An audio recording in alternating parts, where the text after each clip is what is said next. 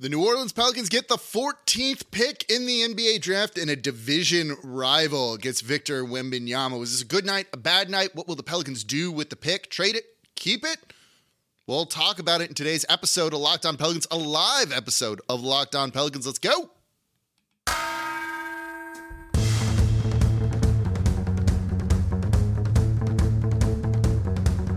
You are Locked On Pelicans, your daily New Orleans Pelicans podcast, part of the Locked On Podcast Network. Your team every day. Welcome to another edition of Locked On Pelicans, the daily podcast covering your favorite team, the New Orleans Pelicans in NBA, part of the Locked On Podcast Network, your team every day, available wherever you get your podcasts and on YouTube. I'm your host, Pelicans Insider, credential member of the media, Jake Madison, at NOLA Jake on Twitter. Here with y'all, it's Tuesday evening, live show reacting immediately, instant reaction to the NBA draft lottery. The Pelicans picking 14th, the San Antonio Spurs jumping up, getting the number one overall pick. What's it mean for the Pelicans? What are they going to do with the pick? And do the San Antonio Spurs getting the first overall pick and Victor Wembanyama kind of change what maybe they're going to do? And I think it could. So this has big impacts on the offseason for New Orleans. And of course, thank you for making Locked On Pelicans, your first listen today and every day. We're here Monday through Friday for y'all. No one else comes to you like this, including live shows, again, as long as the internet holds up. Please subscribe wherever you get your podcasts. If you want to support the channel, comment down below on YouTube. Ask me a question here live. I see all y'all. It shows, it shows up. I see people saying trade that pick, draft Jordan Hawkins, or trade up. Everyone wants all sorts of different things. We're going to talk about it. I'll take your questions here. Put them in the chat. Don't spam the chat, please. I'll be able to see them all. And we'll go for about 25, 30 minutes here. I'm going to be a little bit rusty on a live show. I haven't done one of these in a while, but hey, we're here. We're going to have a lot of fun with it today. So I am looking forward to all of this. Today's episode of Locked On Pelicans is brought to you by Bird Dogs. Go to birddogs.com slash locked on NBA. And when you enter promo code locked on NBA, they'll throw in a free custom Bird Dogs Yeti style tumbler with every order. So the pick, 14th overall. Let's just take a look at that by itself before we go into anything else trading up, trading down, and what it means with the San Antonio Spurs. Was what we were expecting. New Orleans had a 1 in 200 chance of getting into the top spot, and they had a 5 in 200 chance of going into the top four. It wasn't expected. 14 is still a little bit disappointing, but I'll tell you this this opens up a range of options, I think, for the New Orleans Pelicans. And while they would have liked to have gone up, you're still having a pick in what's considered a fairly deep and good draft. This is a spot where I think there's going to be a lot of value in. I think you kind of look at maybe four guys in this draft Victor Wembanyama, Scoot Henderson, Brandon Miller, Amen Thompson, I think are the top four guys that you really like. It gets a little weird, maybe from six to 10, 6 to 12, somewhere in that range. And then after that, I think there's a lot of value and good depth to be had from around 10, 12 through 20. So the Pelicans are in a very good spot, I think, to get a player at the right kind of spot that you want to get him at. And there's something to be said for that. Again, as I said, don't spam the chat. I see the trade JV in there. We'll talk about that. That's going to come into all of this, but everyone be cool out there. So this is, I think, a good position for the Pelicans to be in. They could go best player available. They could draft for need, which isn't always what you want to do in the NBA draft. But there's a couple of guys, whether it's Jordan Hawkins from UConn, you could look at um, a guy like Leonard Miller out of the G League who had incredible numbers. Jett Howard is there from Michigan too. I think those are going to be players that the Pelicans really might be looking at. Maybe Grady Dick out of Kansas, one of the better shooters it looks like in this draft. We'll talk about trades in the next segment, and I do think that's an area that they're going to look to improve on. Even if I don't love any of the centers out there, but I think this kind of really does factor in things. When you look at this, okay, Pelicans got 14th overall pick. How does the rest of it go for them? Was this good? Was this bad? This wasn't ideal overall. you did not want to see Dallas jump up into the top four. You did not want to see Dallas trying to kind of still build around Luka Doncic and maybe or maybe not Kyrie Irving get the number one overall pick or even a top four pick here. I would have liked Dallas to have lost their pick and moved down a little bit, but that didn't end up happening. But them being at 10, at least it's better than it could have been. Utah, a team that wants to rebuild and get into the playoffs very soon. If they had gotten Victor Wembanyama to pair alongside Lauri Markkanen and Walker Kessler, I think they would have loved something like that. And I'm glad that that didn't happen either. But then you look at Houston, Portland, and San Antonio getting three of the top four picks, all in the Western Conference, two of those in the same division as the Pelicans. And now the Pelicans have to play against Victor Wembanyama four times every single year. Not an ideal situation. We'll get into that in the third segment of today's show because I do think that changes the calculus and maybe impacts what the Pelicans are going to do a little bit. Portland is an interesting one. They're going to look to trade that third pick. They're going to look to trade trade that and maybe Anthony Simmons Simons for Mikal Bridges for Joel Embiid. You need to include way more with that, or someone from Toronto and get right back into it. So them jumping up. Not ideal either because now that's another team that's going to look to be competing for the playoffs next season, and it just adds more competition for New Orleans. So yeah, I really wanted to see Dallas not move up. This, I don't think, went too well for the Pelicans at all. I don't think this was an ideal situation, even remotely. I'm glad Houston didn't end up with like the second pick or something like that, but I don't think this was great the way it all shook out for New Orleans. We wanted to see Eastern Conference teams in there. So, yeah, uh, Joshua says the NBA screwed the Pelicans over. I mean, maybe. You know, it seemed like this was just karma and how it was going to go for the San Antonio Spurs, even though this year they tanked the heck out of the season. That is not what you really want to see rewarded, but it just feels like this was right and what it should have been given everything. So maybe the Pel- you know the the NBA screwed the Pelicans over, but really who screwed the Pelicans over was themselves it was themselves because they could have made the postseason. All you had to do was beat the Golden uh, the Golden State Warriors. All you had to do was beat the Oklahoma City Thunder, and then you probably would have beaten the Minnesota Timberwolves as well. Didn't take care of business. They kind of screwed themselves, and I think that's the disappointing thing from this. And now you end up with the 14th pick, which I do think is fine in this draft, but not an ideal situation. What it does do for the Pelicans, though, is open up a big range of options. A big range of options. You could do anything with this. You could keep the pick.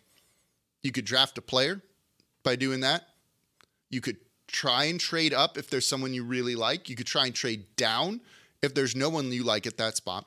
Or you could trade it for someone out there in the NBA. And I think that's a direction that, you know, the Pelicans really might look at with this. They have this kind of just opens things up for them in a way that it really didn't before. Brian uh, Wenzel says the draft is hit or miss. Yeah, but the Pelicans, I think, outside of Jaxson Hayes and Nickeil Alexander Walker, the same draft as Zion Williamson, have drafted pretty well. You nailed it with Trey Murphy. You've got Herb Jones in the second round. Dyson Daniels showed a lot of flashes. And I think overall, they're in a very good spot to pick a guy with that too. So there's still talent to be had there and guys that I think fit this team and what you are looking to do. You also have EJ Liddell, who you drafted in the second round. Um, Tedrick Covington mentions his name there, and that's very correct too.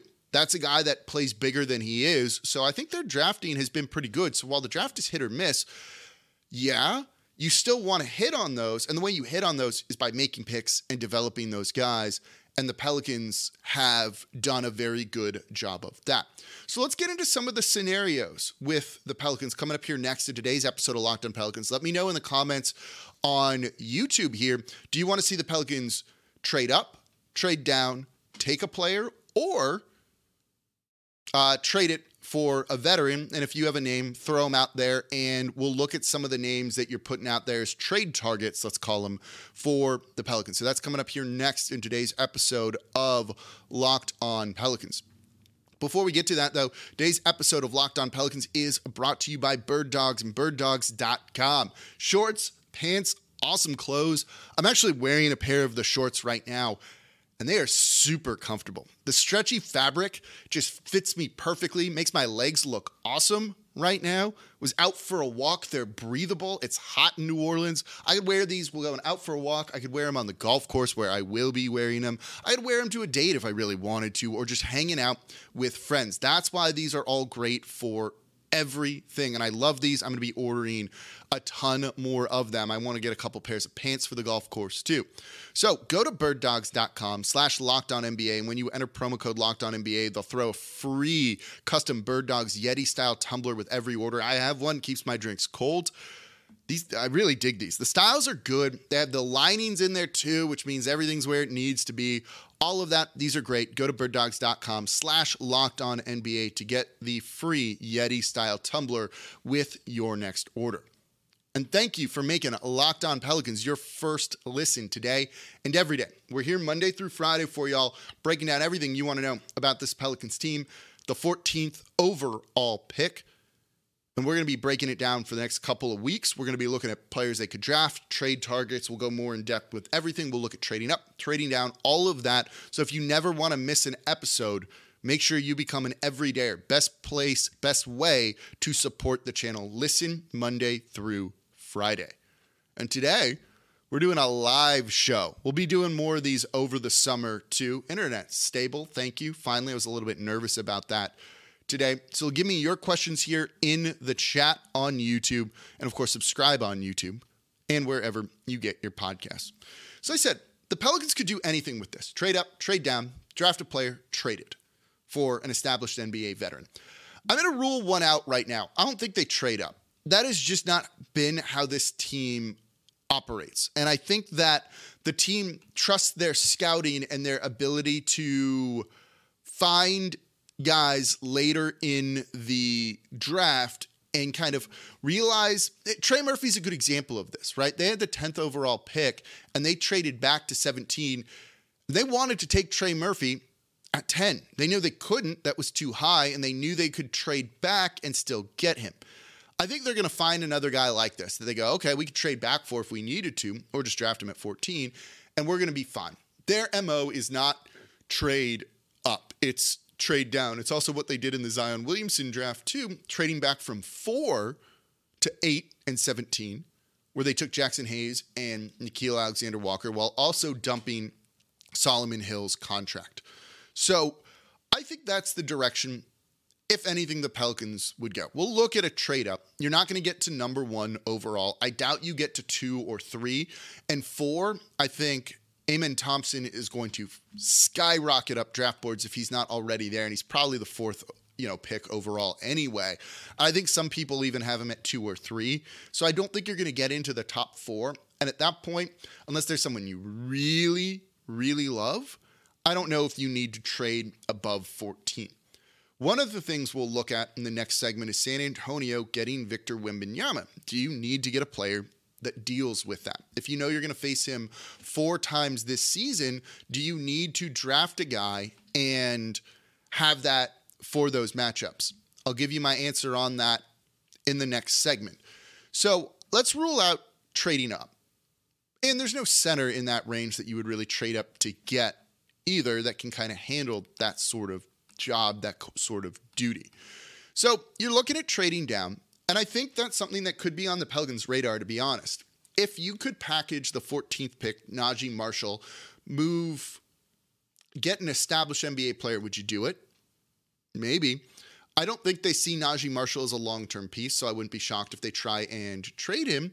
And I think some of the names that I've seen here in the chat are names that they're really going to look at. A guy like Myles Turner, I think, is definitely going to be on their list. If you've been an everydayer of Locked On Pelicans, you know, even the past month or two, you know, I've said, and I've said this kind of all season long, I don't really see them keeping Jonas Valanciunas around long term. That just hasn't been something I think makes a lot of sense. Guys making 15 plus million dollars, you don't close games with him.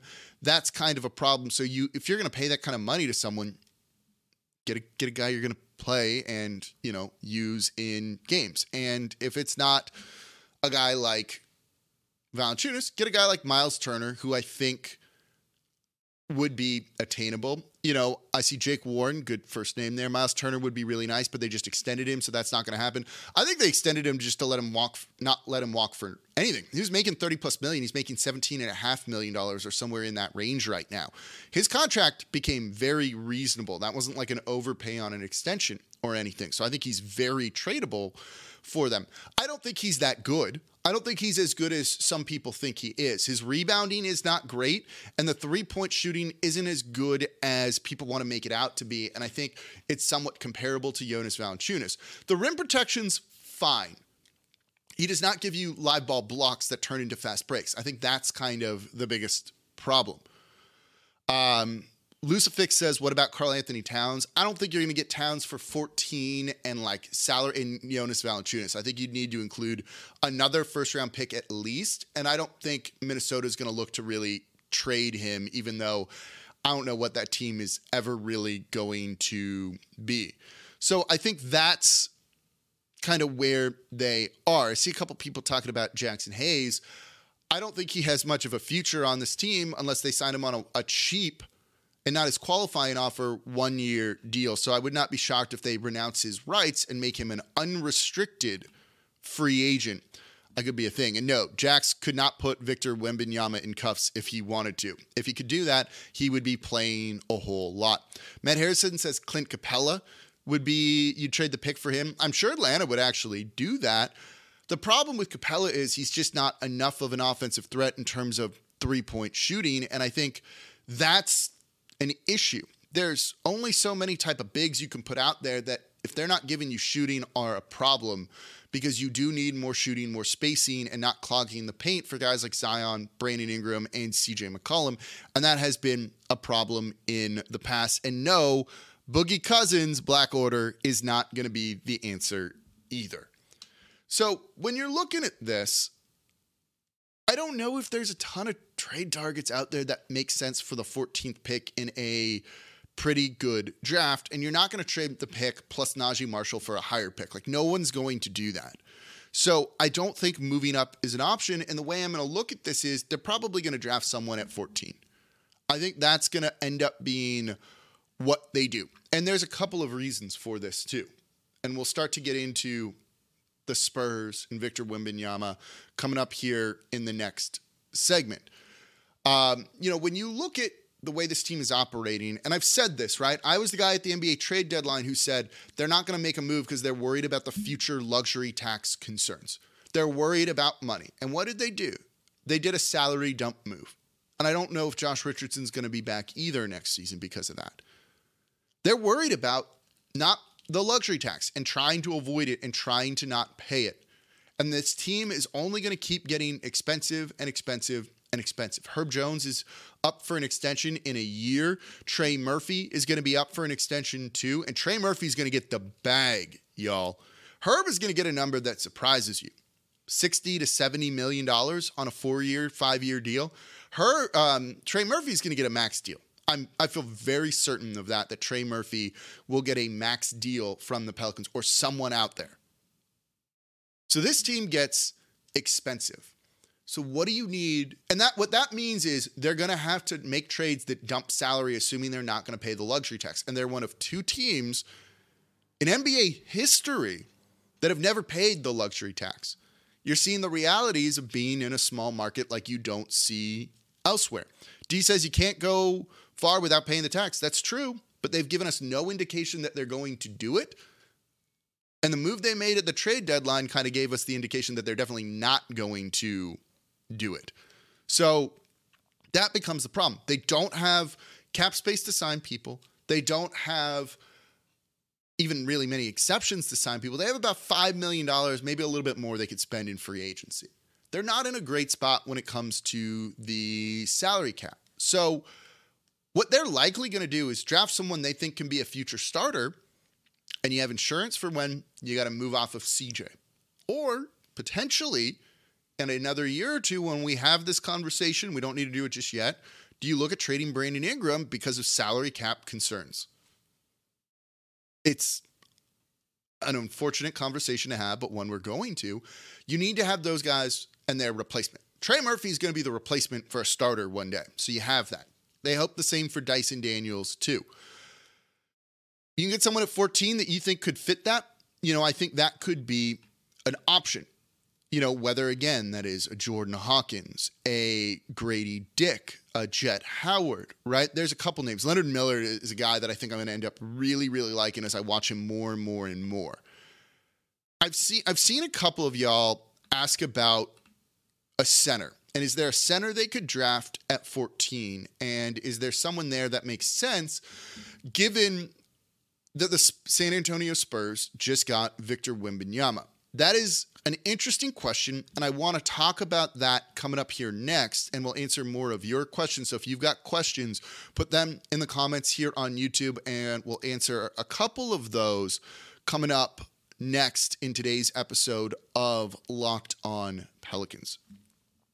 And thank you for making Locked On Pelicans your first listen today and every day. We're here Monday through Friday. No one else comes to you like this live, and we're going to be doing more live shows where I get to interact with y'all. This is fun. I love it. I love seeing the questions. I'll read some of these out too and some of the comments.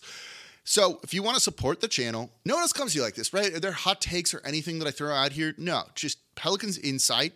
If you want more about jerseys and info, I gave that all in yesterday's show, and no one else no one else has those because I think I'm the only person that's really seen the jerseys. So go give that show a watch. Become an everyday. Support the channel. Subscribe wherever you get your podcasts and on YouTube. Other thing you could do, totally free, takes a second. Comment down below on YouTube. So, the San Antonio Spurs, division rival, getting Victor Wembanyama. Gonna have to deal with that, right? So you got to draft a guy for that. You got to trade for a guy that can handle that. Not necessarily. Not necessarily. You play 82 games.